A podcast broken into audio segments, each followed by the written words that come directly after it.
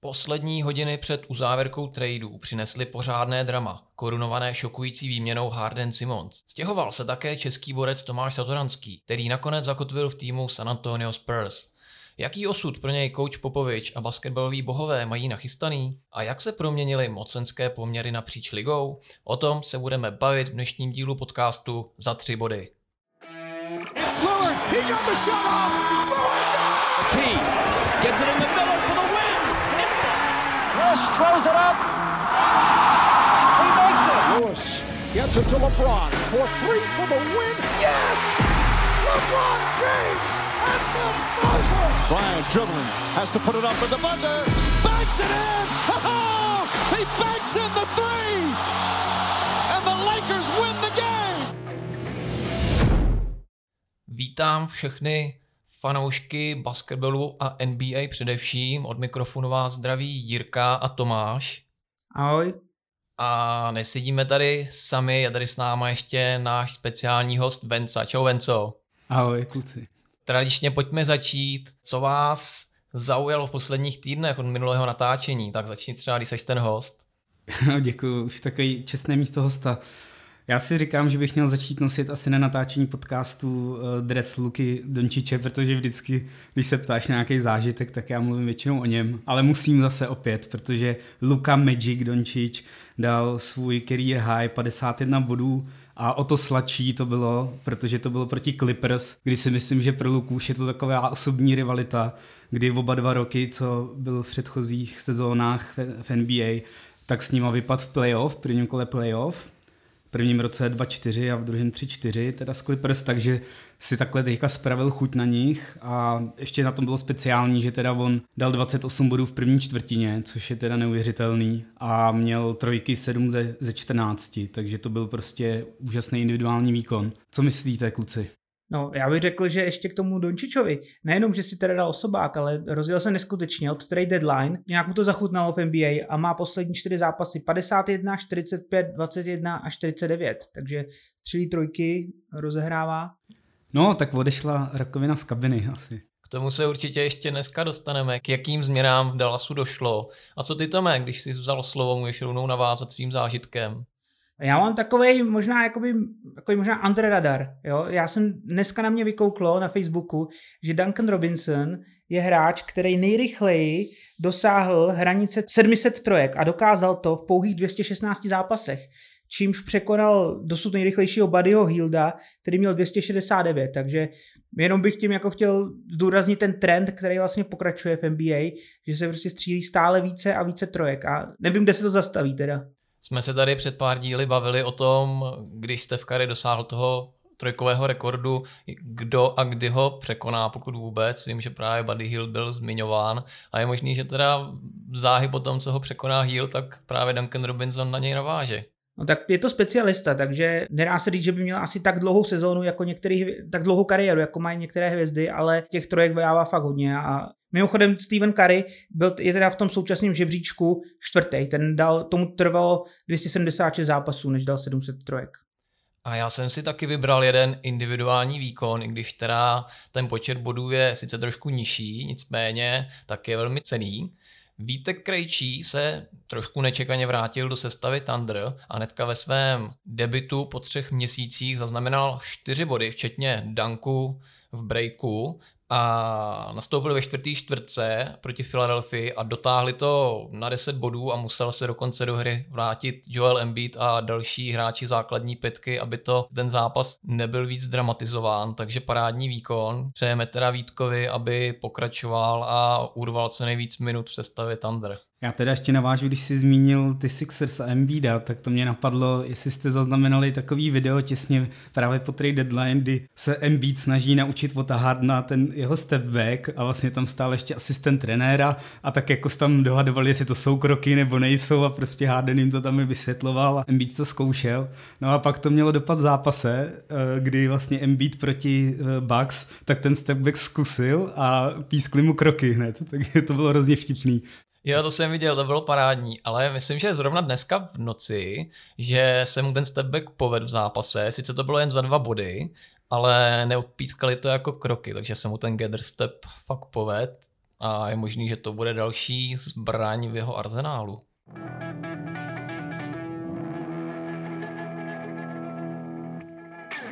Dnešní hlavní téma je úplně jasné, bude to trade deadline, neboli uzávěrka tradeů, která proběhla minulý týden ve čtvrtek. Ale ještě předtím se pojďme krátce podívat na dění v obou konferencích. Jak to teda teďka vypadá třeba na východě? Já bych začal určitě Brooklynem. Co na to říkáte, kluci? 11 zápasů série porážek jako od jednoho z předsezónních adeptů na titul, Jirko. Když jsme natáčeli před měsícem, tak oni byli na prvním místě, ale mezi 22. lednem a 8. únorem se propadli z prvního na 8. místo. To nevím, jestli pamatuju nějaký takovýhle šílený opravdu propad směrem dolů tabulkou. A prohráli teda 11 v řadě, celkem 12 ze 14. Oni teda v té sestavě, co hrajou bez všech svých hráčů dobrých, tak se asi nedá toho moc víc čekat. No, přesně to jsem chtěl zmínit, že to je asi velkým dílem, že nehraje Kevin Durant, teďka vlastně přišli o Hardna a Irving hraje jenom na part-time, tak je to jako těžký, eh, jak to s tím týmem udělat, no. Takže ale je opravdu, ta jejich šňůra je opravdu teda neuvěřitelná a aby vůbec se nedostali až někam úplně dolů. Budou hrát asi play možná. No, já bych řekl, že se ukázalo, jak strašně důležitý hráč je Durant, obzvlášť letos v útoku i v obraně, jako ob, ten tým neskutečně táhne a když tam nebyl, tak byl najednou problém. Samozřejmě Harden ten asi nebyl úplně zraněný, pravděpodobně eh, zranění v vozovkách, spíš čekání na trade to u něj vypadá. No a s Irvingem tak tam, tam záleží, kdy se uvolní ty pravidla o vakcinaci. No. Ohledně Irvinga ještě přidám takovou statistickou zajímavost, že Nets jsou z těch týmů, co jsou na pozicích playoff nebo play-in, jediný tým, co má lepší bilanci venku než doma. A pravděpodobně v tom hraje teda právě ten fakt, že Kyrie Irving hraje jenom ty venkovní zápasy. Ještě bych zmínil jednu, jeden důležitý hráč, který chybí Nets a to je Joe Harris, který je teda za něj dlouhodobě. A nevypadá vlastně úplně nejlíp. Pravděpodobně nebude ani po All-Star Games a to je taky takový trošku hráč. V minulý sezóně to byl takový ten čtvrtý, pátý hráč, ale důležitý hráč v základní sestavě a taky hodně chybí, taky hodně chybí. No já hlavně, když se na ně dívám, tak oni nemají žádnou obranu, nemají tam pořádnýho rim protektora a jediný, kdy právě vyhrajou, tak to je, když Irving prostě ten druhý tým přestřílí, když jsou venku. Jinak prostě oni hrajou bez obrany a to jako těžko můžou konkurovat potom těm týmům, když, který jsou v plné sestavě. No a co říkáte ještě třeba na Pattyho Milse? Od něj se určitě taky čekalo víc, ne?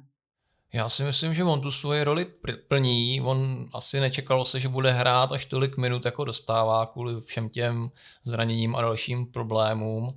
A on si odehraje do své z lavičky, co byl zvyklý hrát i v San Antoniu, že tam nasype pár trojek a spíš asi mu nevyhovuje úplně ta role, kterou v tom týmu teďka dostává.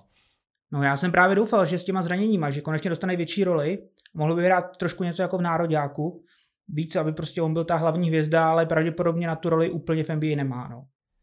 A když se na tu konferenci východní podíváme trošku víc ze široka, těch prvních deset míst podle mě už je poměrně rozhodnutých, že už tam asi nikdo další nevstoupí, ale to pořadí v rámci těch deseti míst se hodně může ještě měnit. Třeba na prvním místě se nám pořád tak střídá Chicago a Miami Heat. Aktuálně vede velmi těsně Chicago, což je pro mě třeba osobně docela překvapení, že se drží, protože oni jsou opravdu zdecimovaní zraněními, zejména na pozici guardů. Já teda pokud se nepletu, tak je první Miami teda, uh, ale to nehraje roli, oni se tam opravdu jako jsou od sebe hrozně blízko. Uh, a Miami se mi teda ale líbí, protože hrajou týmově, mají dobrou obranu, uh, mají, jsou zkušený a mají teda tu silnou lavičku, jak jsme už tady zmiňovali, toho Robinsona hra a prostě Miami šlape a hm, jako za mě super, ale Chicago taky. Já jsem to rychle ověřil, opravdu je první Miami, ale mají úplně totožnou bilanci, takže tak, hlavně, že jsme si to vyjasnili a já bych tomu teda ještě dodal, že Miami jsou sice první, ale za mě jako pořád je takový jako lehký zklamání. Já jsem, já jsem čekal, že těch proher budou mít míň, když už se teďka dali dohromady zdravotně, že budou mít tak třeba o 4, o 5 proher míň a to samý jsem čekal od Milwaukee, že ty se trošku jako utrhnou a budou na ty špici. Pro mě jsou to pořád teďka momentálně dva nejlepší týmy na východě, ale myslím si, že měli mít třeba o těch 5, 6 proher třeba i míň. Mně se třeba hra Miami líbí, ale přijde mi, že je tam od začátku sezóny taková regrese, zejména mají problém v uzavírání zápasů, kde takový Jimmy Butler není zdaleka tak suverénní, aspoň v těch zápasech, co jsem viděl, jako byl začátkem sezóny. A je to taková křeč, trošku mi to připomíná Boston, že tam hodně hrajou takový hero ball a ne vždycky to úplně funguje. A u těch Bulls bych určitě chtěl vyzdvihnout Demara DeRozana, který se během sezóny přiblížil kandidatuře na MVP a on dosáhl velmi význačného rekordu, překonal Vilta Chamberlaina a to tím, že v sedmi zápasech po sobě nastřílel alespoň 35 bodů a zároveň měl úspěšnost alespoň 50% z pole, což je úplně perfektní. On patří k mým oblíbeným hráčům, je to takový už takový dinosaur v podstatě v dnešní NBA díky té jeho hře ve střední vzdálenosti, ale on mi připomíná hrozně Kobeho Bryanta, což byl můj oblíbenec a ta jeho footwork je úplně výjimečná v dnešní NBA. Jo, toho rekordu jsem si všimnul a rozhodně ještě k Demárovi se tady vrátíme, já k tomu pak mám ještě něco co říct. Ale ještě když se bavíme o tom východu, tak já bych rád zmínil Cleveland, protože mi připadá, že ho pomíjíme, ale on je pořád taky jako na tom čele. Z posledních deseti zápasů mají 6-4 bilanci. A mě tam teda zaujaly hlavně dvě jména, který bych chtěl vyzdvihnout, vlastně jsme tady o nich skoro nemluvili. A to první je Kevin Love, který podle mě úplně vzkříšil letos svoji kariéru dává pravidelně teďka 20 bolů z lavičky. Neříkám jako, že bude nějaký Six Man of the Year, to ne, ale prostě opravdu jim jako z té lavičky hodně pomáhá a má velký díl. A potom teda jméno Ivan Mobley, ruký, který hraje sebejistě, vůbec vlastně mi nepřipadá, jako že by byl jako ruký a teďka teda je i mm, první v tom žebříčku o Rookie of the Year, tak jakoby je na vrcholu. No, já jsem taky pár zápasů viděl a už jsme je chválili, myslím, před, před minulý epizodě a oni mají opravdu strašně silný ten frontcourt, ale tam je slabina v tom backcourtu. Jak se zranil Ricky Rubio, přivedli Ronda, ten nějaký solidní minuty jim dá, ale je to hodně na tom Garlandovi. Já jsem doufal teda, že All-Star, že, All-Star zaslouženě, zaslouženě. A doufal jsem, že, doufal, se, doufal jsem, že někoho přivedou dalšího.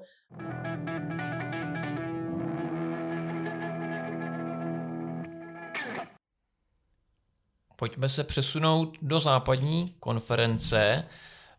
Phoenix Suns se už jasně osamostatnili na tom prvním místě a já si myslím, že už tam do playoff taky zůstanou.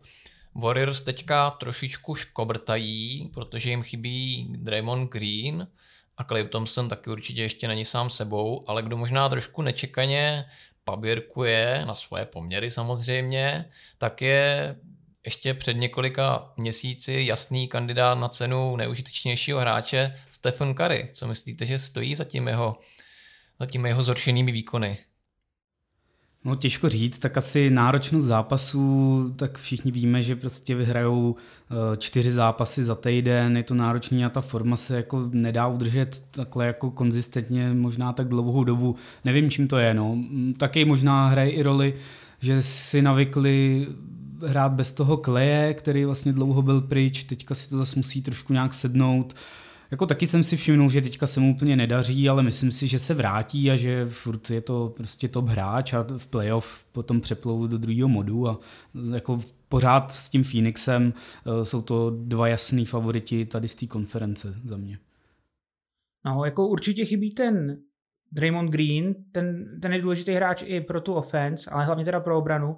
A potom bych řekl, že je, je to i trošku tím, že na začátku sezóny ten Kary byl opravdu jako neskutečný, že jako dával neskutečný střely, strašně těžký, úplný nesmysly a už mu to nevychází. Trošku se začíná projevovat teorie velkých čísel u některých těch střel, který si bere, takže Myslím si, že by mohla být určitá jakoby cesta z krize by byla, že by mu pomohli spoluhráči, že by se do toho nemusel tolik tlačit a mohl si brát třeba někdy lehčí střely, být, být víc playmaker v některých zápasech. Co myslíš, Jirko? Máte určitě oba pravdu, že je přirozený, že během té dlouhé sezóny přijde nějaký výpadek, ale jeden tým, který ten výpadek zdá se mít vůbec nebude, tak je právě ten Phoenix, protože oni si se začali, myslím, 1-4 sezónu, vypadalo to s nima dost, už se jim lidi smáli, že jo, po tom finále, že to bude letos úplně špatný, ale od té doby jedou neskutečně a jenom jednou prohráli dva zápasy za sebou. A oni prostě vyhrávají zápasy, ve kterých jsou favoritem úplně v suchém triku, nejsou závislí na trojkový střelbě, což je určitě skvělá věc za mě. A navíc do konce roku, co jsem koukal, tak mají poměrně slabý rozvrh. Říkám si akorát, jestli oni třeba nepřepálej, aby pak nepřišel nějaký útlum blbě načasovaný na to playoff tam jenom doplním, že oni to mají teďka 9-1 z posledních 10 zápasů a já když se na ně koukám, tak oni hrajou takový jako jednoduchý basketbal a pořád hrajou vlastně to jedno schéma pořád dokola, ale žádný ty týmy se s tím dokážou poradit. Oni prostě to tak mají dokonale zvládnutý a ještě si mezi sebe dělají rovnoměrně ty, ty body, že opravdu tam třeba sedm hráčů mývá dvojciferní čísla, CP3 má třeba 18 asistencí, 20 a prostě takovéhle jako šílený statistiky a opravdu ty týmy si s tím teďka poradit nedokážou. Ale mám jako obavy, ne, že by to přepalili, ale mám obavy, že prostě když hrajou takový to jedno schéma, co se stane v tom playoff, tam se na ně můžou ty týmy připravit a tam se prostě to ukáže a řekl bych, že v těch jako sedmi zápasech jim to pak už vít nemusí, ale to uvidíme. Teďka těžko ještě předvídat. No, já jsem rád, že ukázali, že loňský finále nebyla náhoda a když jsme u toho Phoenixu, tak eh, kdo je vlastně MVP ve Phoenixu? A jak to, že není víc v celkovém hodnocení o MVP hráče? To je skvělá otázka. Mnozí by řekli, že je to třeba Devin Booker, ale já myslím, že je to určitě CP3 Chris Paul, na kterým ten tým stojí a padá. A Chris Paul už mnohokrát ukázal, že kterýkoliv tým, do kterého on přijde, tak to tam pozvedne. Třeba před pár lety do toho OKC což byl tým, který všichni předpovídali, že to bude poslední, předposlední místo v lize a on je dotáh, bylo to do playoff, že jo, do prvního kola a kde ještě odehráli to velmi důstojně. Ne, jenom k tomu, k tomu Chrisi Paul, Chrisovi Paulovi, tak on opravdu všude, kde byl, tak ten tým táhnul a byl jakoby jednoznačný impact a jednoznačný rozdíl mezi tím, jak ten tým hrál, když tam byl a když tam nebyl. Jo, ať už to byla ta Oklahoma, New Orleans, teďka ten Phoenix. A když se z těch nejvyšších příček v konferenci přesuneme o něco níže, tak podle mě tady může být velmi zajímavý boj v těch posledních nějakých 25-20 zápasech eh, regular season o ty play-in a play-off pozice, o to 8. až 10. místo. Kdo tam třeba bojuje o život, tak jsou Lakers, kteří mají před sebou velmi silné mače. A Pelicans mají ještě taky trošku překvapivé šanci, zejména třeba na úkor Blazers urvat to desátý nebo třeba i devátý místo. Jak vidíte třeba jejich vyhlídky dělat těch týmů? No, já sám za sebe říkám, že Pelicans tam půjdou podle mě. Že minimálně ten Portland pod sebe dostanou, takže, takže já očekávám Pelicans na to desátý místo aspoň. Pokud teda CJ McCollum vydrží tak, jak začal, a i kdyby mu to trošku kleslo, tak, tak jako ukazuje se jako velká posila. No a jak to vidíte s těmi Lakers, který přišli teďka o Davise na kdo ví kolik týdnů? Já bych oficiálně chtěl dát novou přezdívku Anthony Davisovi, že to je papírák, prostě už jako mu tak říkejme. Ten člověk je tolikrát zraněný za ty poslední dva roky, že to je prostě smůla. Už to jako, já, jako to, to není možný. Eh, já nevím, jestli jste viděli, když vlastně teďka, jak špatně došláp, tak jak tam byl záběr na toho Lebrona, který v duchu si plně říkal, no tak tak asi konec sezóny, no. E, jako bylo takový výmlevný gesto toho Lebrona. Jako ono ani předtím to nebylo úplně slavný ta sezóna, abychom si zasnahli čistého vína. No, to je pravda. Eh, já jsem viděl shodou okolností jejich zápas s Atlantou, kde LeBron právě nehrál a musím říct, že byl, byl to smutný pohled. Eh, tam oni opravdu, oni vedli v půlce, člověk by si řekl, tak to už jako, že to nějak doklepou, ale Atlanta potom trošku zlepšila obranu a oni najednou ve třetí čtvrtině dali strašně málo bodů, měli 30% úspěšnost a najednou Westbrook s ADM začali dělat takový hero ball, nesmyslný trojky, kdy já jsem se na schvál díval. Anthony Davis má trojek, úspěšnost 18% a Westbrook 29%. A oni prostě zkoušejí jako těžký trojky v závěru zápasu. Vůbec to jako nechápu, kdy jediný Monk tam byl schopný uh, něco dát a oni mu to ani moc jako nechtěli pučit. No, takže nakonec ten zápas prohráli, Atlanta to otočila a já jsem si prostě říkal, jako co tohle to je za tým a jako ten LeBron aspoň to zorganizoval, když tam není ten LeBron, tak to je, to je jenom prostě, eh, to je, to se nedá ani slovy popsat. A teď nastalo ještě, že eh, Westbrooka posadili na lavičku a to nevím, jestli jste si všimli a on začal říkat, že má teď problémy se zádama z toho, jak hodně sedí na lavičce.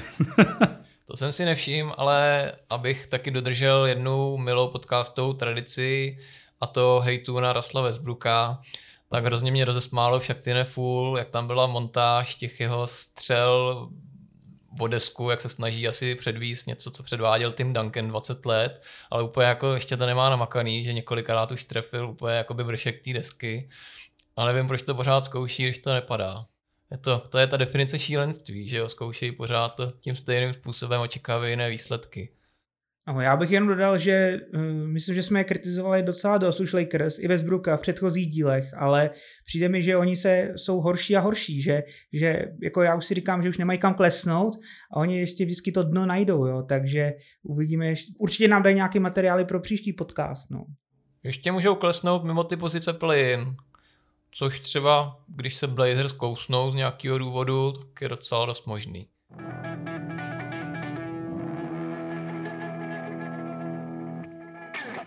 A nyní už pojďme pořádně probrat to hlavní téma. Bylo to opravdu strhující, uzávěrka tradeů minulý týden, my jsme to sledovali na Twitteru, jsme čekali na každý tweet těch insiderů, Vože, Šemse a dalších, bylo to opravdu záživný, hnedka jsme to dávali na sociální sítě, takže to bylo úplně paráda, jsme si to moc užili. A když to takhle zhodnotíme už trošku týdenním odstupem, tak kdo podle vás dopadl úplně z toho nejlíp? Kdo udělal nejlepší rozhodnutí?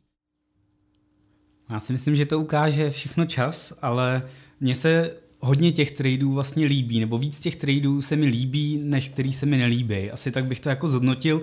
A my jsme teda tady s Jirkou vždycky říkali, že nějaký zásadní trady se nestanou, tak nás hlavně teda jako Philadelphia s Brooklynem vyvedli z míry, protože ten velký trade přišel.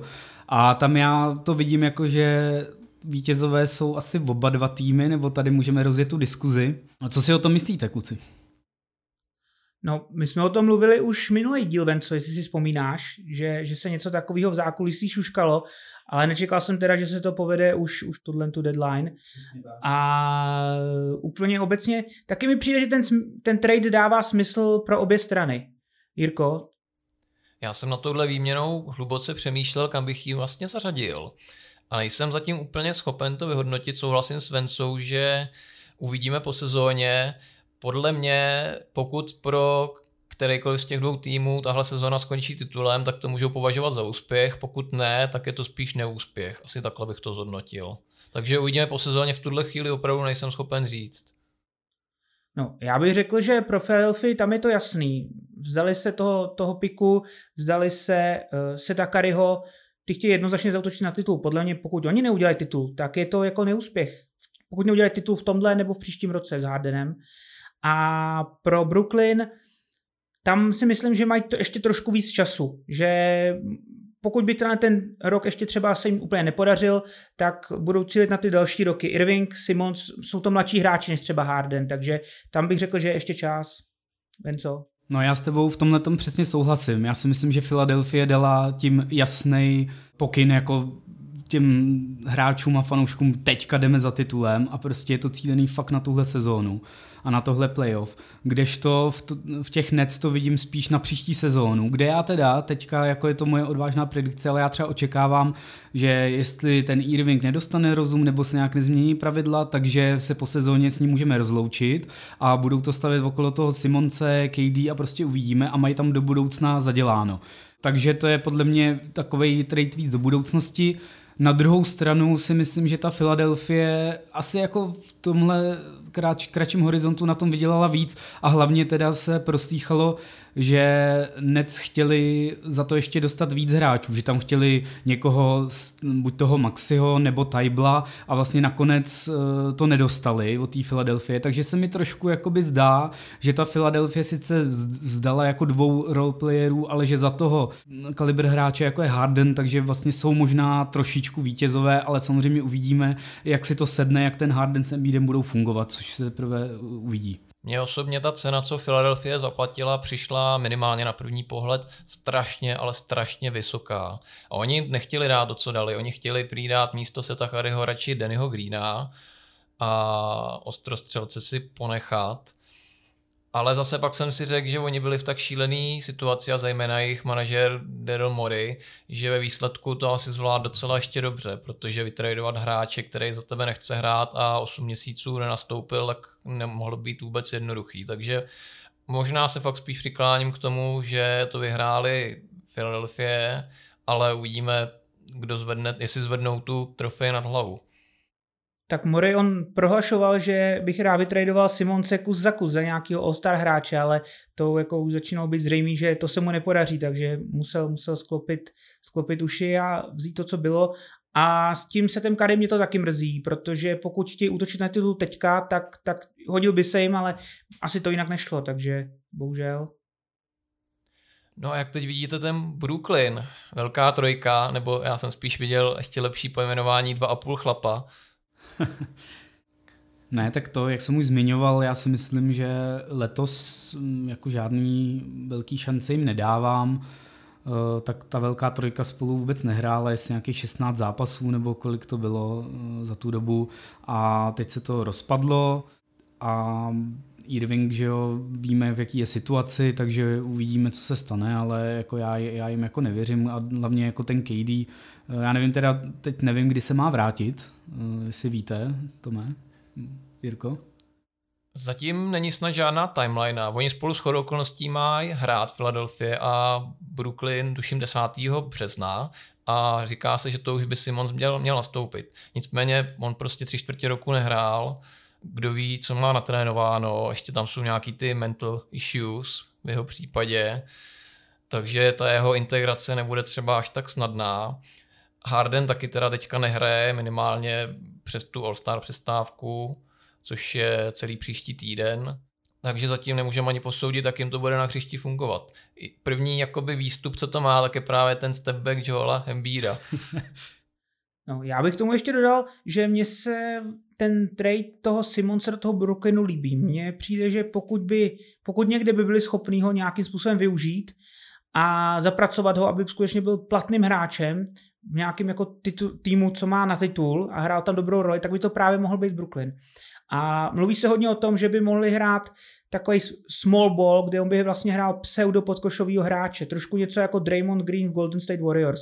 Tím, že ten tým toho Brooklynu teďka má jako spoustu jako vynikajících střelců, plus jednoho z dvou, tří nejlepších hráčů na světě, taky samozřejmě jednoho ze dvou, tří nejlepších střelců na světě, tak by on mohl mít hodně prostoru a nemusel by být takový problém, že tam je jeden hráč, co opravdu nevystřelí. Problém by byl, kdyby opravdu nebyl schopen ani dávat ty trestní hody, jako měl v tom posledním playoff, ale pokud by třeba měl ty trestní hody, jako v těch prvních dvou, třech sezónách, kdy byl okolo těch 70%, tak uh, Jirko, co ty bys tomu dodal ještě? No kromě trestných hodů musí ještě doufat, že třeba v play nenarazí na Atlantu, protože by musel třeba zase zadankovat přes Trae Younga, to by bylo špatný, to by se zase třeba stěhoval, že jo, potom.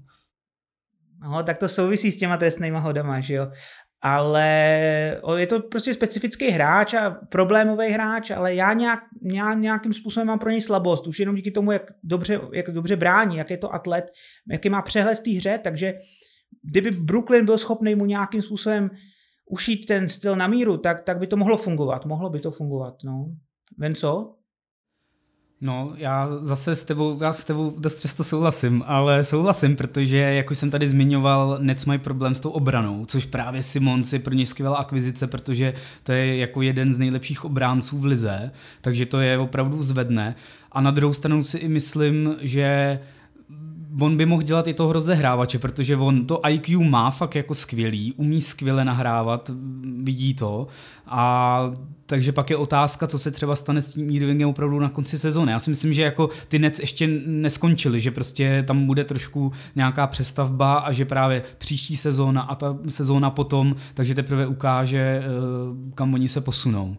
Takže ten trade podle mě je takový dlouhodobější. Uvidíme, co se z toho vyklube. A na názor se zeptáme teďka i našeho technického guru a zvukaře Aleše, který tým podle něj dopadl dobře při trade deadline.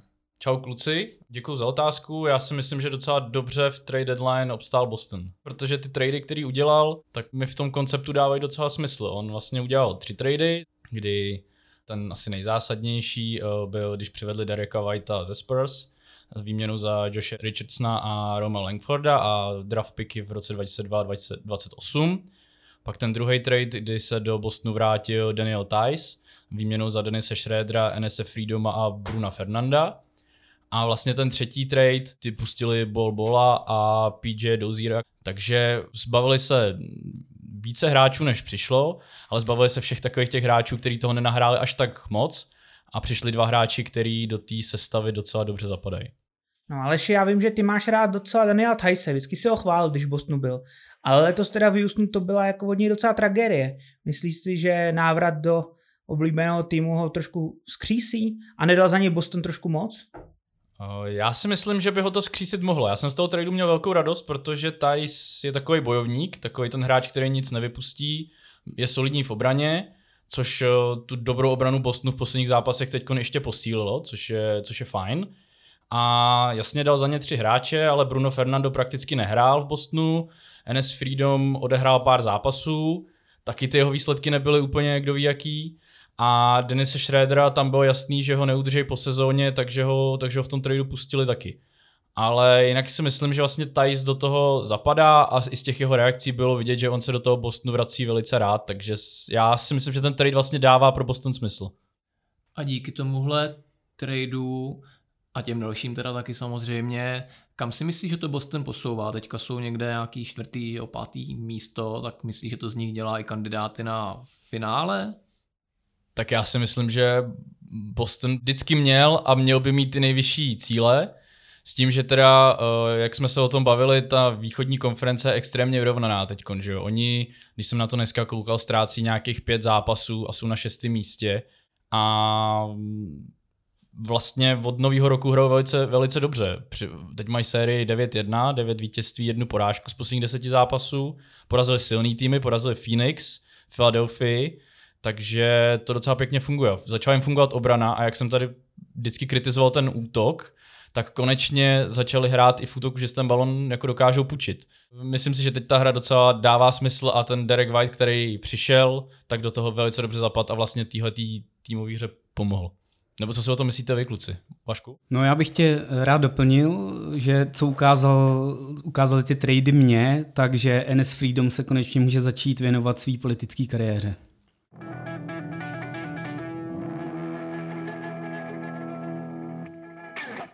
Ale nebyly to jenom týmy, které aspirují na nejvyšší příčky, které dělali zajímavé trady a vyšly z toho podle mě dobře. E, třeba takový Portland určitě byl velmi aktivní a myslím si, že hlavně to jich spočívalo v tom počínání, že dělali místo na off-season, přivedli několik expiring kontraktů, Ingles, Bledsoe, Hart, všichni po sezóně končí a oni budou disponovat opravdu velkými prostředky na to, aby konečně přivedli Lillardovi nějakou podporu. Jsem teda opravdu zvědavý, jestli se jim na malý trh podaří někoho zajímavého přivést. No pro mě je to trošku taková loterie právě, takže já si třeba úplně nejsem jistý, jestli bych považoval jako za vítěze toho trade deadlineu. Já chápu, jako co tím zamýšlej, ale vlastně se mi to jakoby moc úplně jako nepozdává. Mně přijde, že to je další případ toho týmu, kde uvidíme až po sezóně, jestli to bylo dobře nebo špatně, podobně jako ty Sixers a Nets, podle toho, jak se jim podaří ty movy v off-season. Za mě dává smysl, že to rozstřelili, protože ten tým se plácal, přešlapoval na místě už x let, takže to dává smysl. Vypadá to, že Lillard je tam spokojený a že by vedle něj, kolem něj mohli mít druhý pokus na poskládání prostě silného týmu kolem Lillarda, ale všechno bude záležet na tom, jakýho, jakýho volného hráče přivedou. A oni teda ty svoje hráče poslali jednak do Pelicans, tam odešel CJ McCollum, který se tam zatím velmi pěkně uchytil během těch čtyřech zápasů a střílí v průměru asi 25-27 bodů. A pak Robert Covington a kde ten druhý? Powell. Powell, který se teda hnedka zranil asi po dvou zápasech, tak ty putovali do Clippers.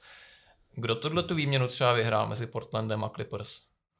No, mně právě přijde, že tím, jak Portland najel tu strategii, že si chce udělat místo na nějakou velkou hvězdu, tak tím právě pomohl některým těm týmům okolo sebe, protože mně třeba přijde, že ty Clippers se vzdali tyho Blecouva v nějakým, tom, to byl snad nějaký trojsměrný díl, nebo teď úplně to nemám před sebou napsaný, ale získali prostě Paula a Kamik, na což jsou jako skvělí roleplayeri a jasně na tom Clippers vydělali. Jako to mně přijde i celkově, že vlastně ještě přivedli Hůda a vlastně o nic skoro nepřišli, že Clippers Clippers velmi posílili, že když by se vrátil potom, eh, až se vrátí jejich dvě zraněné hvězdy, tak budou mít prostě silnou lavičku a široký kádr a podle mě jako Clippers považuji za jedny z těch vítězů toho trade deadlineu, stoprocentně.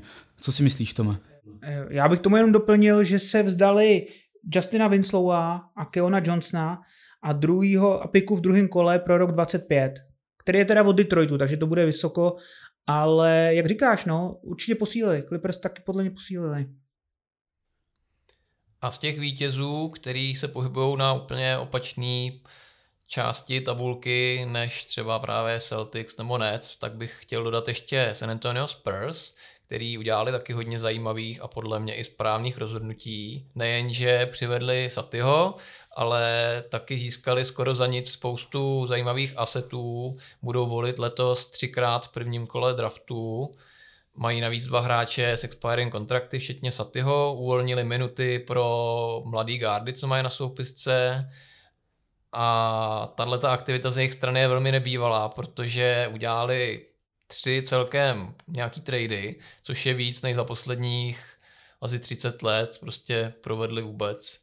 Takže to je úplně bezprecedentní. A já jsem teda třeba jako jejich fanoušek rád, že konečně taky se na dobro odhodlali k tomu jasnému rebuildu a stavit to na těch mladých.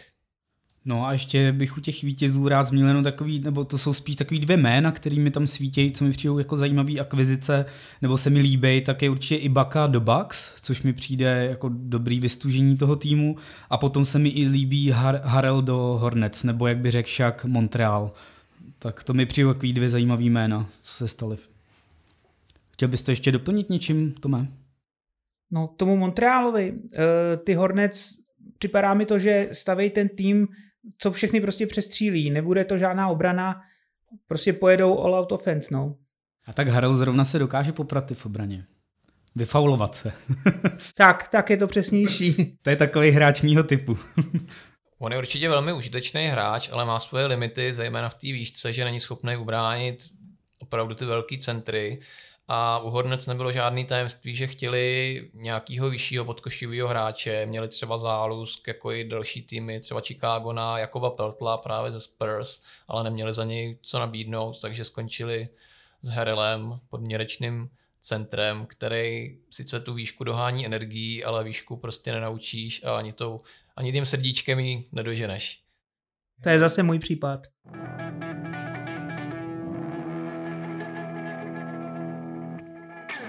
A to tak plynule přicházíme od těch nejlepších dílů k těm horším.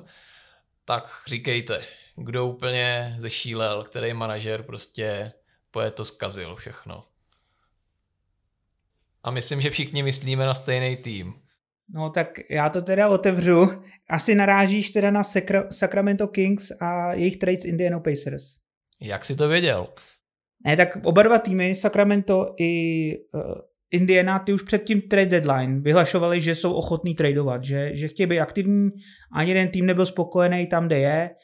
Uh, ani jeden tým si myslím, že v tom aktuálním složení neměl na to se posunout nějak vejš, ale, ale teda tenhle trade úplně smysl nedává. No, já souhlasím s tím, že oba dva tady ty týmy jsou v té pozici, který, kde nechce ten žádný tým být. A Dal, další mám přezdívku, kterou bych rád dneska dal, a to právě uh, Sacramentu, že to je basketbalový očistec, protože to je tým, který nejdelší dobu, oni mají západný rekord v tom, že nejdelší dobu se nedostali do playoff. Takže jako udělali nějaký změny, ale teda uh, jaký, tím si nejsem jistý, ale mně se na tom tradu líbí, jenom a to bych rád tady zmínil, eh, že Tyrese Halliburton šel do Pacers a tam hrozně ožil, dostává víc prostoru a já jsem si to teda přímo vypsal, že za ty čtyři hry, co hrál za Pacers, tak se mu zvedly čísla enormně nahoru On dával za Kings 14 bodů, teďka dává 20 a zvedli se mi i jako úspěšnost a asistence a všechno a vypadá, že eh, je tam spokojený. A on, když se ho ptali v rozhovoru, tak říkal, že je vidět úplně jiný přístup těch uh, týmů, že Pacers jsou zvyklí vyhrávat a že tam je jako ta vítězná mentalita. Tak uh, tomu přeju, protože mě se jako tady ten hráč hodně líbí. Uh, Jirko? To jsem rád, že jsi to vypích, protože právě ten Halliburton je věc, kterou na tom tradu absolutně ale vůbec nechápu, že kdybych si měl vybrat ze současných Kings, na kolem kterého hráče bych to stavil, tak by to byl asi právě on, protože to je hráč, který má určitě all-star potenciál a oni ho teda poslali za Sabonise, který jako určitě je velmi dobrý hráč, ale už taky mu je nějakých, nevím, 26 a asi ten strop už svůj dosáhl, tak to fakt jako nepobírám naprosto. No, já bych tomu řekl, navážu trošku na Vencu. Mně, u těch Kings mně přijde, že ta organizace je nějakým způsobem asi prokletá, nebo možná přesně říct, že má nejhorší management v lize, ale už nějaký rok. Oni, oni špatně draftujou, špatně tradujou, pak se nemůžou divit, že i špatně hrajou. A s tím Halliburtonem prostě mladý hráč, velice dobrý střelec. Mně dávalo smysl, že vytradovali Buddyho Hilda, protože ten nenaplnil úplně ten potenciál, co měl a přijde mi, že trošku ta jeho kariéra měla sestupnou tendenci, nebo minimálně přešlapoval na místě. A dávalo mi to smysl, že jemu by to mohl být, pro ně by to mohl být nový impuls, nějaký jako trade, jo. A nevím, proč museli tradovat toho Halliburtona. To, jak říká Širko, to je jeden, kdybych měl v, v Sacramentu nechat jednoho hráče a vytradovat všechny ostatní, tak je to právě Halliburton. Takže se shodneme, že Kings asi zůstanou pro nejbližší roky tam, kde jsou. Ale co ty Pacers? Mně třeba přijde hrozně fajn, že tím odesláním se vyřešili konečně tu jejich několika letou situaci na pětce, kde tam oba dva s Turnerem chtěli hrát a teďka teda konečně Miles Turner má radost, že tam je sám a bude si to tam diktovat a doplnili velmi solidně ten tým. Oni už předtím tam měli dobrý hráče, já třeba vím, že před sezónou jsem jim hodně fandil a je to pro mě jedno z největších zklamání, takže se mi radši dneska nedával mezi ty vítěze těch trade deadline, aby mě znovu nesklamali, ale vidím to pro ně docela růžově. No a ještě bych jenom doplnil těm Pacers, že právě oni si teďka tím založili na to, že budou mít možná jednu z nejsilnějších dvojic e, rozehrávačskou a to je, protože tam mají Rukýho, Duarta a teďka tam mají toho Haliburtna a už jako jsou ty zvěstí, že jako to může být jedna z nejsilnějších dvojic do budoucna v celé NBA. A já jsem taky rád, že Turner dostane šanci se ukázat. Ten, ten, si, ten si docela dost stěžoval před trade deadline.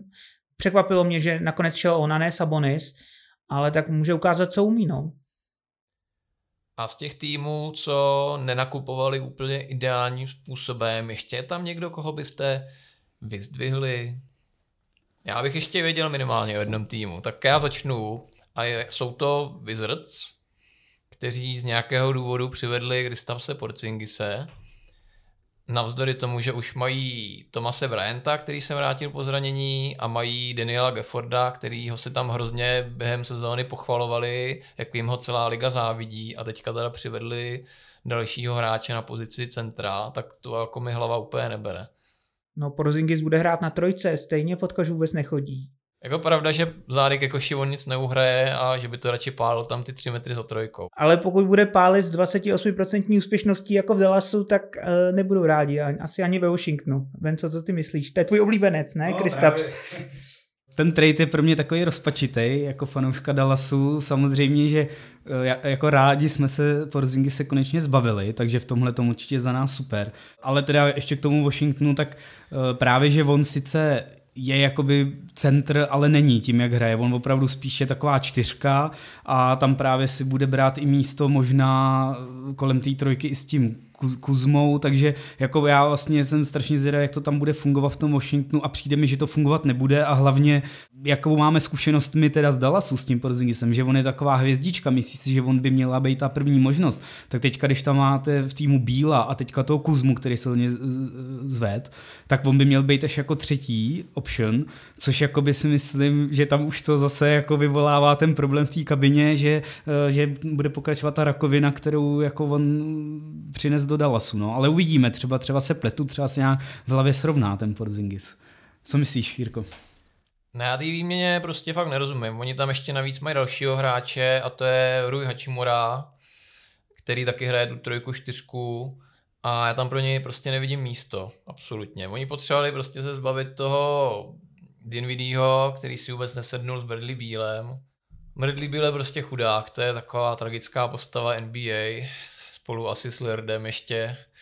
Takový dva nejsmutnější příběhy. A tak Bradley Beal bude, má příští rok player option, takže on by mohl 245 milionů nebo kolik může mít ten Supermax, myslím. To, to nevím, jestli za něj jsou schopný a ochotný dát, absolutně.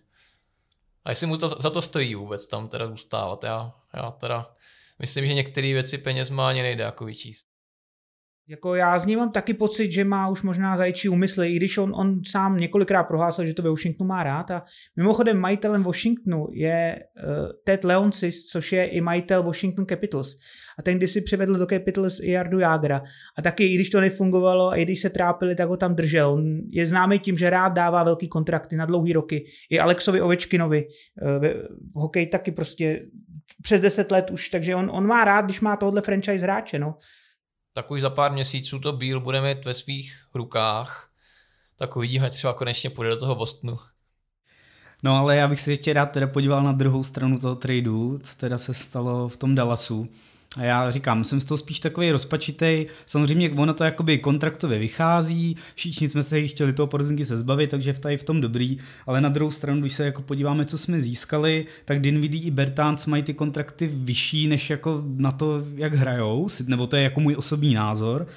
Na druhou stranu uh, teda vedení Dallasu řeklo, že prostě jasně staví okolo Luky a že mu chtějí prostě přivízt ty další roleplayery a že prostě nepotřebuje žádnou další hvězdu, že to zkusili s tím Porzingisem a nefungovalo to. Takže prostě nastolili jako tady to a tom případě se to dá brát jako docela dobrý, protože oba dva eh, relativně dobrý trojkaři, před jako kolem 32% z trojky dávají, takže zase ten Luka, když ho oni zdvojujou a když on jako na sebe natahuje ty hráči, tak tam má další možnosti, kam to může nahrávat. Bertans to vlastně už ukázal, eh, dal asi 18 bodů v debut, debut game, co měl za Dallas, kdy on prostě stojí v tom rohu a jenom prostě Luka mu to tam nahraje, když je volný a on, on to dá tak uvidíme. No. Já jsem pořád doufal, že se ale stane nějaký trade trošku výraznější, jako že se přivede nějaký větší jméno a spíš jako podkoš, jako že sice Dwight Pavel skvělý, ale nějak, někdo jako dominantní. Já jsem čekal jako i větší jméno. Jako, já jsem si představoval, že bychom dali Porzingise do Atlanty a přivedli bychom kapelu i s Johnem Collinsem,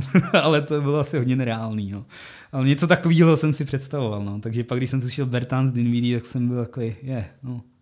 To by musel asi manažer Kings zaskočit za manažera v Atlantě, aby tohle se uskutečnilo. No za mě tím Dimvidím se trošku připravují na to, že asi neudrží toho Brancna. O tom jsme mluvili v minulém díle, když jsem říkal, že to je hráč nejlepším poměrem cena výkon, tak on má opravdu směšně nízký kontrakt pro tuhle sezónu, takže ten bude hodně nahoru s penězma. A Dimvidy no, ukázal, že je to solidní rozehrávač, on může přinést nějakou rozehrávku, umí, má i nějaký jump shot, mohlo by si to sednout. Eh, u Bertánce popravdě toho hráče rád nemám, to, to je opravdu odpalovací rampa na trojky a nic víc. No. Pokud, pokud mu to sedne ten zápas, tak může dát třeba pět, pět v jednom zápase, pokud ne, tak je tam na nic. No, ale tak on právě ty odpalovací rampy jako Luka i tím jeho herním potřebuje, takže uvidíme, třeba, třeba si to sedne. Eh, tam ještě teda bych doplnil, že, že jim chybí právě nějaký ten centr a tady se mluví o tom, že Dallas čeká na ten buyout market, kde je hodně men, který se tam můžou objevit. Tristan Thompson v Pacers, Robin Lopez, Magic, DeAndre Jordan v Lakers, Millsap v Sixers. Takže to jsou takový jako velký jména centru, který se možná objeví v tom buyout marketu a budou na ně jako cílit různý týmy a právě jako Dallas má být jedním z nich. A když už si zmínil buyout market, pojďme se k tomu plynule přesunout. Jen abych to přiblížil, tak do 1. března můžou týmy podepisovat ještě hráče pro playoff, potom už to nejde. A je tady teda několik žavých kandidátů, třeba takový Goran Dragic, který si vytrucoval po výměně do Toronto v podstatě odchod, vůbec za ně skoro nastoupil a teďka teda je už, myslím, volným hráčem, že už, že už je pryč té listiny, volný, že už je pryč té list, listiny a můžou se o něj týmy ucházet, tak kde myslíte, že on skončí? Protože já věřím, že on určitě do playoff letos zasáhne. No, Dragic je zrovna hráč, u kterého si myslím, že toho si určitě nějaký tým vybere, protože už teďka jdou zvěsti, že těch zájemců je hned několik, má teda z čeho vybírat a i poměrně silný týmy. Co jsem četl, tak uh, Milwaukee, Golden State Warriors by třeba měli zájem o Dragiče do rotace, že by mohl pomoct. Samozřejmě mluví se i o Dallasu, že by navázal na spolupráci s, uh, s Lukou z, z reprezentace, ale Vence nějak kroutí hlavou, to by, by se nelíbil Dragič do Dallasu? No, to původně to tak bylo myšlený, že, že půjde do Dallasu, ale já právě, my jsme se o tom i včera s, s Sodou Konstí bavili s Jirkou a já právě pořád teď nevím, jestli on byl wavenutý nebo buyoutnutý, jak to tam je. A já jsem mi něco čet, že právě je jenom několik týmů, který na něj teďka mají to právo si ho vzít a Dallas není jedním z nich, takže jako Dallasu s ním nepočítá. Máš k tomu, Jirko, dohledal jsi něco? Nebo? Já bych do těchto technikálí radši moc nezabrušoval, protože bychom z toho asi nevybrousili podle mě tomuhle úplně stoprocentně rozumí tak pět lidí na světě a já nejsem jedním z nich, takže třeba si to trošku jako naštuduju, ale já myslím, že možná ani ty Spurs to nevědí, co s ním udělali vlastně. Důležité je, že je pryč. No, a já bych tomu ještě dodal, že Uh, taky se spekulovalo, nebo fanoušci by ho hrozně rádi měli v Miami, protože tam na něj rádi vzpomínají, ale právě, že tam jsou taky určitý tyhle ty překáž, překážky a plus Miami má opravdu široký kádr, takže ani tam není jako úplně zájem od nich. No. Já si jenom dovolím takový historický exkurs, protože mě zajímalo, jestli tyhle ty díly při tom buyout marketu měly nějaký fakt reálný dopad na to bezprostřední playoff potom. A říkal vám něco jméno PJ Brown? No to byl power forward eh, v Bostonu a ten playoff, už si nepamatuju přesně v které sérii, ale měl, měl tam, dob, měl tam jakoby fantastický Game 7 a i celkově v tom playoff měl, byl to fakt jako platný roleplayer, myslím sedmý, osmý hráč třeba v rotaci. Tak Tomáš potvrdil svoji pověst a titul basketbalové encyklopedie. Opravdu všechno bylo správně. Bylo to v roce 2008 při posledním tom runu na Championship Bostonu Celtics a váže se k tomu teda vtipná historka. On už vlastně ve 38 letech ukončil v podstatě kariéru, celou tu sezónu předtím nehrál a bylo to při All-Star přestávce v New Orleans, kdy on tam šel nějak po ulici a autem kolem jel Paul Pierce a zavolal na něj, hele chlape, pojď hrát prostě s náma, potřebujeme tě. No a fakt teda pak ještě se s ním nějak potkali s Renem Elenem a domluvili to, že ho podepsali a on pak teda v 38 letech v sedmém zápase finále východní konference tam předvedl rozhodující výkon, měl tam dlouhou dvojku, asi minutu před koncem, kterou to v podstatě rozhodl. Takže to je takový krásný basketbalový příběh, jak jeden hráč takhle vzatý krátce před playoff může být tím X-faktorem. No a myslíte, že kromě toho ještě byly nějaký případy hráčů, kteří měli takhle dopad na to playoff bezprostřední? Napadá vás něco? Tak ticho to chápu, protože já jsem fakt žádný další nedohledal, tohle byl jediný. A ještě jedna taková čestná výjimka je Peža Stojakovič, který teda byl vzat v roce 2011, vyhrál teda titul, ale on se na tom podílel téměř vůbec. On v playoffs na vůbec nenastoupil ani. A já bych tě opravil, protože teď ne, nevybavil jsem si ho, ale jestli si to správně vybavuju, tak uh, v tom playoff proč, v sérii proti Portlandu, kdy Dallas prohrával 2-0, a otočili to na 4-2, tak tam hrál a měl dobrý minuty, dával body. Pak myslím si, že od druhého, od třetího kola už teda nehrál, ale zrovna v tom prvním kole fakt pomohl, fakt pomohl. Jo, já proti tvému slovu rozhodně nepůjdu a ti stoprocentně v tomhle tom věřím. No a Jirko, když jsi takhle, takhle ponořil do toho světa těch buyoutů, je tam ještě něco, co tě tam zaujalo? Je tam třeba další trucující rozehrávač John Wall, který chce hrát jenom základ a chce za to těch, nebo náleží mu za to těch 47 milionů příští rok a tenhle ten buyout rozhodně nebude jednoduchý vyjednat, pokud by k němu mělo dojít. Opravdu teda nevím, co by mu museli platit. Takže a platit mu těch 47 mega příští rok určitě Houston nechce. Tak tady to je šílená situace opravdu, protože ten kontrakt je nevytradovatelný podle mě. Za sebe říkám, že já bych za 47 mega klidně hrál z lavičky. Neměl bych s tím problém, jo. Já bych klidně i seděl těch 47 milionů.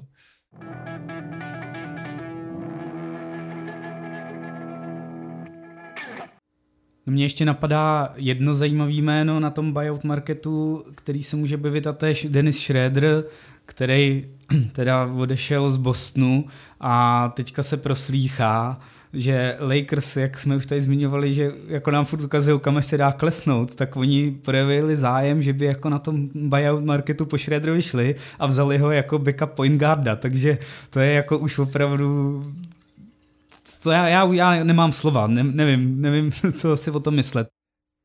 To je taková třetí kategorie týmu, mluvili jsme o vítězích, mluvili jsme o poražených, trade deadline a teď jsou teda ty týmy, který nedělali téměř nic a Los Angeles Lakers jsou jedněmi z nich. Nepodařilo si jim Rasla Westbrooka někam poslat. Teď navíc teda přišli o Davise, jak jsme zmínili, takže to ještě zbláta do louže a Legiem teda nezouřadoval. No, k tomu já jenom musím říct to, co jsme tady říkali minulý díl v podcastu, že poslední dobrý trade, na co Lakers udělali, tak byl přes 14 lety, když přivedli toho Gasola. Od té doby eh, jako ne, tak možná ten Anthony Davis, to já jako přeháním, ale tam se teďka začalo proslýchat, že uh, LeBron James a Anthony Davis uh, nesouhlasí s Pelinkou, který jako řekl teda, že nechtěl udělat žádný trade, což oni teda se vozívali, že jako se, že Lakers měli být aktivní na tom marketu. Já jsem nad tím docela dlouho přemýšlel a vlastně chci být objektivní. Já mám hrozně rád Lebrona Jamese, přeju mu prostě tu legacy a to, ale tady jako Pelinka neměl moc co dělat, protože on nemá co nabídnout a on před sezónou chtěl přivíst nějaký role playery. Byli tam, bavilo se o Hildovi, bavilo se i o Demárovi, DeRozanovi a já si teďka zpětně říkám, co by se stalo, nebo kdyby Lakers byli, kdyby třeba DeRozan byl teďka v Lakers. No ale přišel právě Le GM a řekl, že chce Westbrooka. Takže prostě on si ten uh, LeBron bohužel za tohle může sám. Vzdali se skoro celého týmu za Westbrooka, který prostě ukazuje to, co ukazuje a teďka jsou z něj nešťastný, ale jako ne, nevím, co si, co, co si o tom myslíš, Tome. No, my si z toho hodně děláme srandu, z toho, jaký vliv na ten tým, anebo na složení týmu mývá teda ten, mývá LeBron. A e, když bychom něco vypozorovali z minulých let, tak pokaždé, když LeBron jakoby on cokoliv řekne nebo pustí někam na Twitter, jo, má to nějaký smysl. A ty tiskovky, které byly před tou trade deadline, všechny jakoby směřovaly nějakým způsobem k tomu, že to vypadá, že Lakers budou aktivní, že budou tradovat ale uh, ty zákulisní informace šly, jak už naznačil Venca, že management uh, se jakoby postavil proti Lebronovi, respektive proti hráčům, protože i hráči, nejenom teda Lebrona, Anthony Davis, ale i někteří další, uh, bylo to po těch zápasech s Portlandem, tuším, a s Milwaukee, kde teda dostali strašný hmm. dardy a vůbec to nefungovalo, tak prej hráči i v kabině si řekli, hele, tohle fakt nejde, nefunguje to, rozstřelíme to, jo, ať půjde, kdo půjde, tak nějak to dopadne, ale management řekl, že ne a ještě správně zmínil Venca, že měli hrozně omezený, mají hrozně omezený manévrovací prostor. Tam byl teda jeden first round pick, 2026, myslím je, a ten, toho se nechtěli vzdát. A taková, jakoby, ještě taková perlička k tomu, že uh, jestli jste sledovali, tak Los Angeles Rams, tým amerického fotbalu, vyhrál titul. A dostali se k tomu strategii, kdy jejich generální manažer v sezóně vytradoval všechny, všechny možné piky, co měl, za hotový hráče, aby udělali ten titul a potom na oslavě si vzal tričko, na kterém měl napsáno eh, fuck the drafts nebo fuck the picks a eh, LeBron mu to olajkoval a že to je jakoby jeho člověk, jo? takže je jasný, co tím, co tím LeBron naznačil, ale ani LeBron není všemocný. No tady se ukazuje, že, že prostě tentokrát ten Lebronův úsudek nebyl dobrý a prostě Westbrook nezapad, ta Big Three prostě se, se neuskutečnila, navíc teďka, jak říkáme, tak se zranil ten Davis, takže ta jejich sezóna je podle mě v troskách. A teda ještě jediný zajímavý, co jsem si tam všimnul, kromě toho Schroedera na tom buyout marketu, tak uh, se spekuluje, že by tam mohl být ještě Tristan Thompson a že právě by Lakers po něm šli a že by pustili oni zase toho DeAndre Jordana a právě, že ten Jordan by pak možná zase by ho vzal Dallas, to jsou takové jako machinace. Já bych tomu ještě dodal, že LeBron eh, má takový trošku sentimentální vztah k bývalým spoluhráčům, má trošku tendenci je přeceňovat a, a pak to někdy, z toho vznikají ty problémy někdy, no. no. Tak já si myslím, že když se teďka dívá do Clevelandu, tak si říká, ty kde mohl být. Dneska je to taková hodně Lakers heavy epizoda, já si dovolím už to posunout kousek dále. A z těch dalších týmů, co nebyli moc aktivní, je tam ještě někdo? Já třeba bych takhle nadhodil diskuze Atlanta Hawks, kteří v loni finále konference, ale letos budou rádi, jestli proniknou nakonec přes play-in do vyřazovacích bojů. No pokud vím, tak Atlanta taky chtěla být aktivní. Ty jakoby už to prohlašovali před eh, trade deadline. My jsme o tom mluvili i v minulém díle, že nejsou spokojení s tou sezónou a že by do toho chtěli víc říznout, ale, ale nepodařilo se. Já úplně nemám, máš co nějaký blížší informace k Atlantě? No já bych Atlantu komentoval tak, že ta dodržela to, co předvádí na hřišti, tak i právě to dodrželi ten management, že se prostě nesnaží a že ta sezóna je nemastná, neslaná. A nic se nestalo, neděje se to ani na, na tom hřišti. Uh, ne, nemám to jak komentovat, taky jsem čekal, že, že se něco stane a nestalo. Myslíte, že fandí Atlantě někdo mimo Atlantu? Ne. Jarda Jager tam jezdíval, pokud si pamatuju, když už jsme o něm mluvili dneska. Z Washingtonu tam i lítával po zápasech dokonce.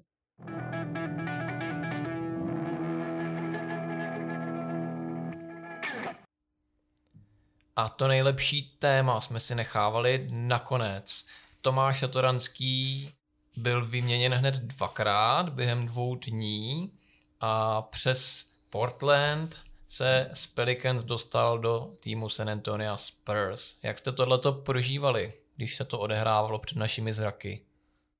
No, já bych chtěl především pochválit tebe, Jirko, jak jsi to sledoval a e, dával z aktuální informace. Já jsem prakticky nemusel koukat na jiný zdroj než na Facebook našeho podcastu. A za mě, za mě e, zprvu to bylo zklamání, že šel do Portlandu, pak mírný optimismus, když šel do San Antonia, ale pak, když jsem si to trošku přebral v hlavě a rozmyslel s odstupem, tak si myslím, že e, Tohle to bude určitě Tomášova poslední sezóna v NBA. Co si o tom myslíte vy, kluci? My jsme právě pak na našich sociálních sítích rozebírali, když opadly ty emoce, tak jsme se střízlivě podívali na ty scénáře, které můžou nastat.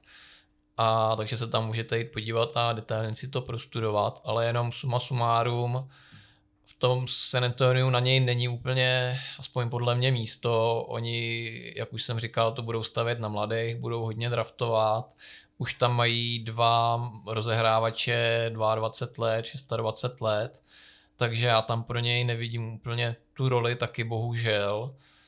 A i když teda Greg Popovič v rozhovoru o něm řekl nějaká slova chvály, že ho zná z mistrovství, že ho sledovali, tak se trošku bojím, že je to takový to typický americký plkání, že to říká každý trenér pomalu o každém hráči. Že jsem spíš asi jako skeptik, i když bych byl hrozně rád, abych se mýlil. No ale mám pro tebe, Jirko, jednu dobrou zprávu. Oficiálně tě zbavujeme role specialisty na New Orleans a už je nemusíš sledovat, protože už tam Saty není. Děkuju, děkuju. Já jsem rád dvojnásob, protože teďka můžu sledovat zároveň Satyho a svůj oblíbený tým. Je to stoprocentní obrat oproti stavu před dvěma týdny, kdy jsem musel sledovat Satyho a svůj asi nejméně oblíbený tým. No a já bych bohužel dodal, že to, že bude sledovat San Antonio, ale ještě neznamená, že bude sledovat i Satyho. No, jako je to pravda, ale já si zase na druhou stranu říkám, že když by za té situace, v který teď Tomáš Storenský je, tak když by nějakýmu koučovi se měl věřit, že ho postaví, tak je to zase jako Greg Popovič.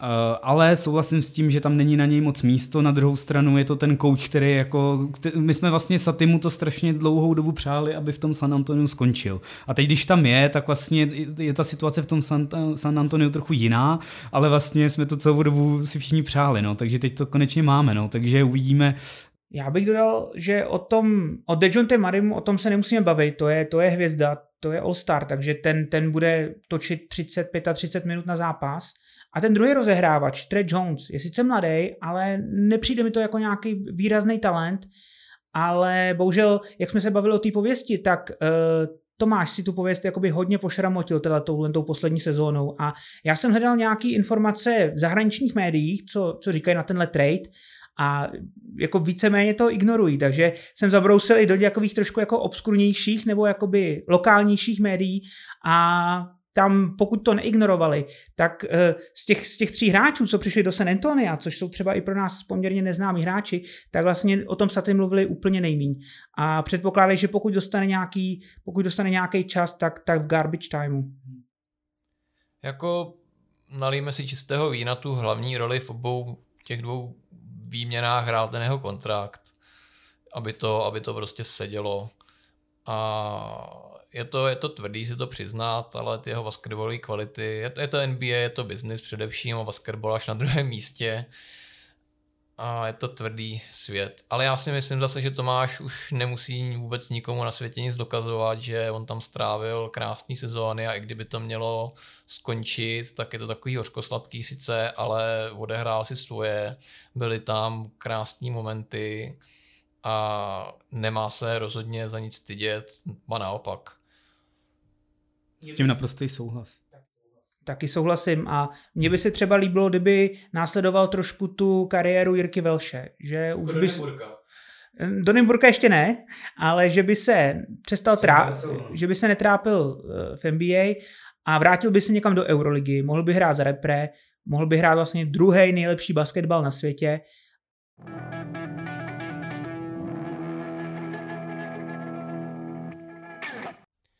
My natáčíme v pátek, čeká nás teďka All-Star přestávka, takže si od basketbalu na chviličku odpočineme aspoň od toho soutěžního, ale budete koukat na All-Star o víkendu?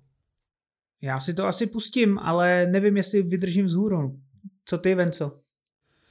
No já upřímně tu All-Star Game moc nemám rád, protože to je spíš taková jedna velká show, moc se tam ani nehraje, jsou sami nějaký přestávky a boostky, takže já to nesleduju, já pak jenom vždycky se podívám na highlighty, jak dopadl dunk contest, jak dopadl eh, soutěž v trojkách, ale vlastně jako na, na samotnou tu show se nekoukám, to by člověk musel být celou noc hůru a to nedávám. Mně jediný vždycky nejzábavnější na té části přijde poslední dobou draft hráčů od Lebrona a KDho. Já nevím, jestli jste si tam něčeho všimli. Letos to bylo opravdu vtipný, koukal si ven. Já jsem se úplně nasmál, to bylo šíleně vtipný, jak prostě vytrolili toho KDho. Klidně to řekněte mi. No takže uh, byli proti sobě kap, kapitáni LeBron James a Kevin Durant a bra, vybírali si hráče až zbyli poslední dva, a to shodou okolností James Harden a Rudy Gobert. A uh, první chybný moment bylo, když si Durant s absolutně kamenou tváří vybral Rudyho Goberta, takže Harden zůstal na ocet, poslední hráč, nikdo si ho nevybral, zůstal teda Lebronovi. A to už si z něj dělali jakoby legraci, byli tam Barkley, Shaq, Ernie, ta klasická sestava TNT Overtime. No a ještě to vyšperkoval LeBron, uh, Venco, ty jsi říkal, že tě LeBron pobavil?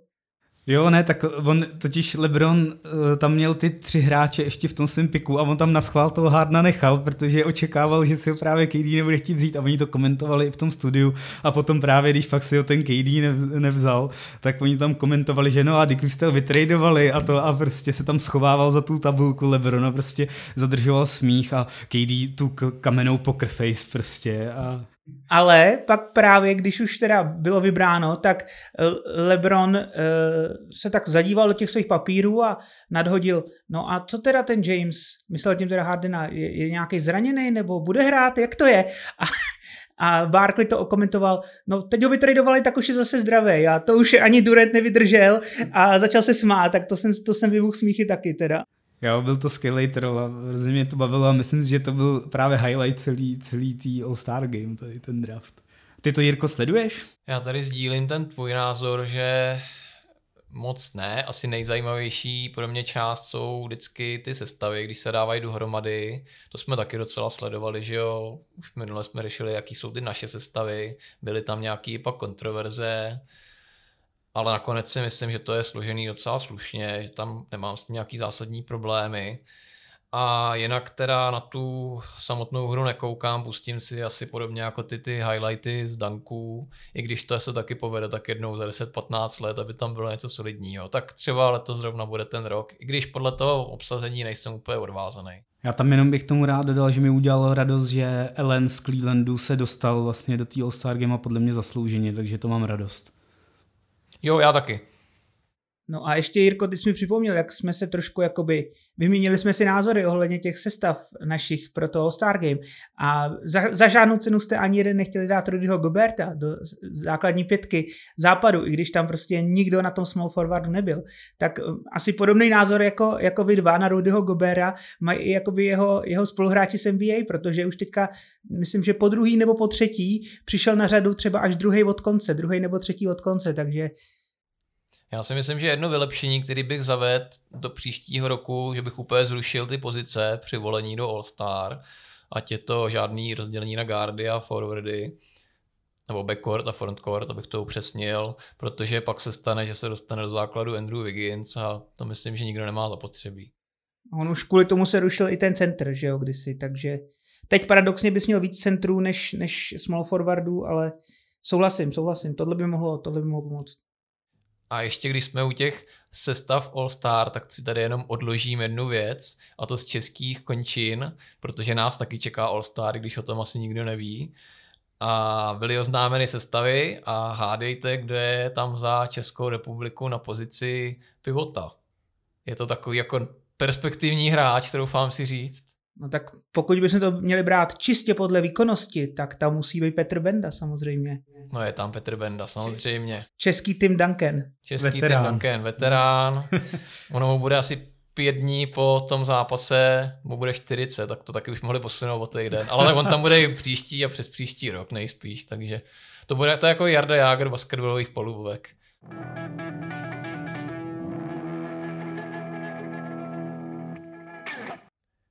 A úplně na závěr se pojďme podívat na naši takovou přátelskou typovačku, kterou mezi sebou vedeme. A minule jsme si tady dali otázku, kolikátí budou Memphis Grizzlies v polovině února, tedy 14. tohle pondělí. A oni zůstali přesně tam, kde byli před měsícem, a to na třetím místě. A typoval to kdo?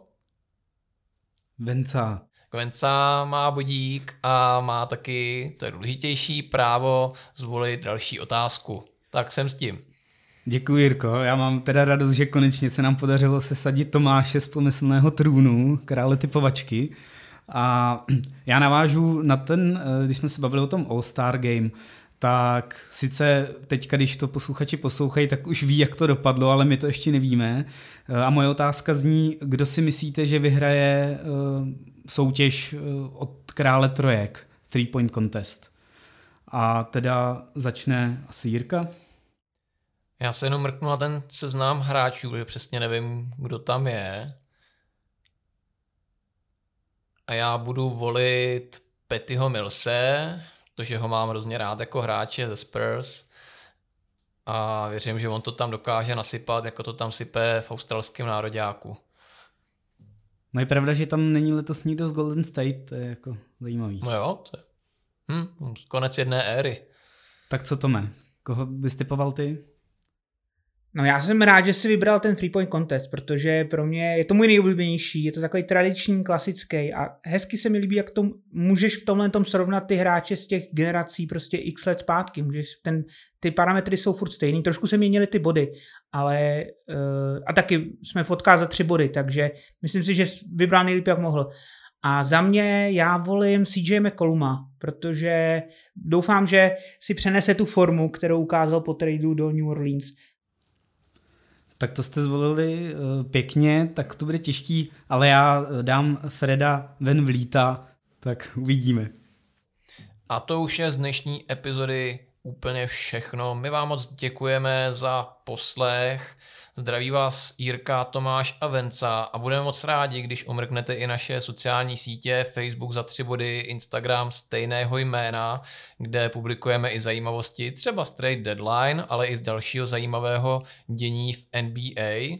Najdete nás ve všech podcastových aplikacích a to už je opravdu úplně všechno a já vám přeji jménem tady svým a kluků, ať vám to i v dalším měsíci padá za tři body.